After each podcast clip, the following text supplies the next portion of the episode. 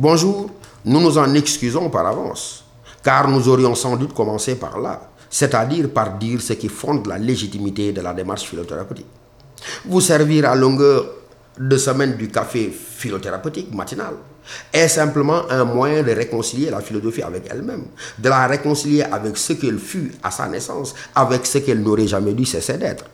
En effet, c'est une modernité mensongère qui aura distillé insidieusement en nos esprits l'idée fausse que la philosophie se réduirait à une désincarnée théorie de la connaissance, là où en réalité elle a été bien plus que cela, à savoir un art de vivre et bien plus encore une bienheureuse thérapie applicable à tous les maux et tourments de l'âme humaine. Sous cette forme originelle-là, la philosophie s'employa et s'emploie encore à nous guérir de la colère, de la méchanceté, de la jalousie, de la solitude, de l'angoisse, de la souffrance, de la maladie, de la difficulté d'être tout court.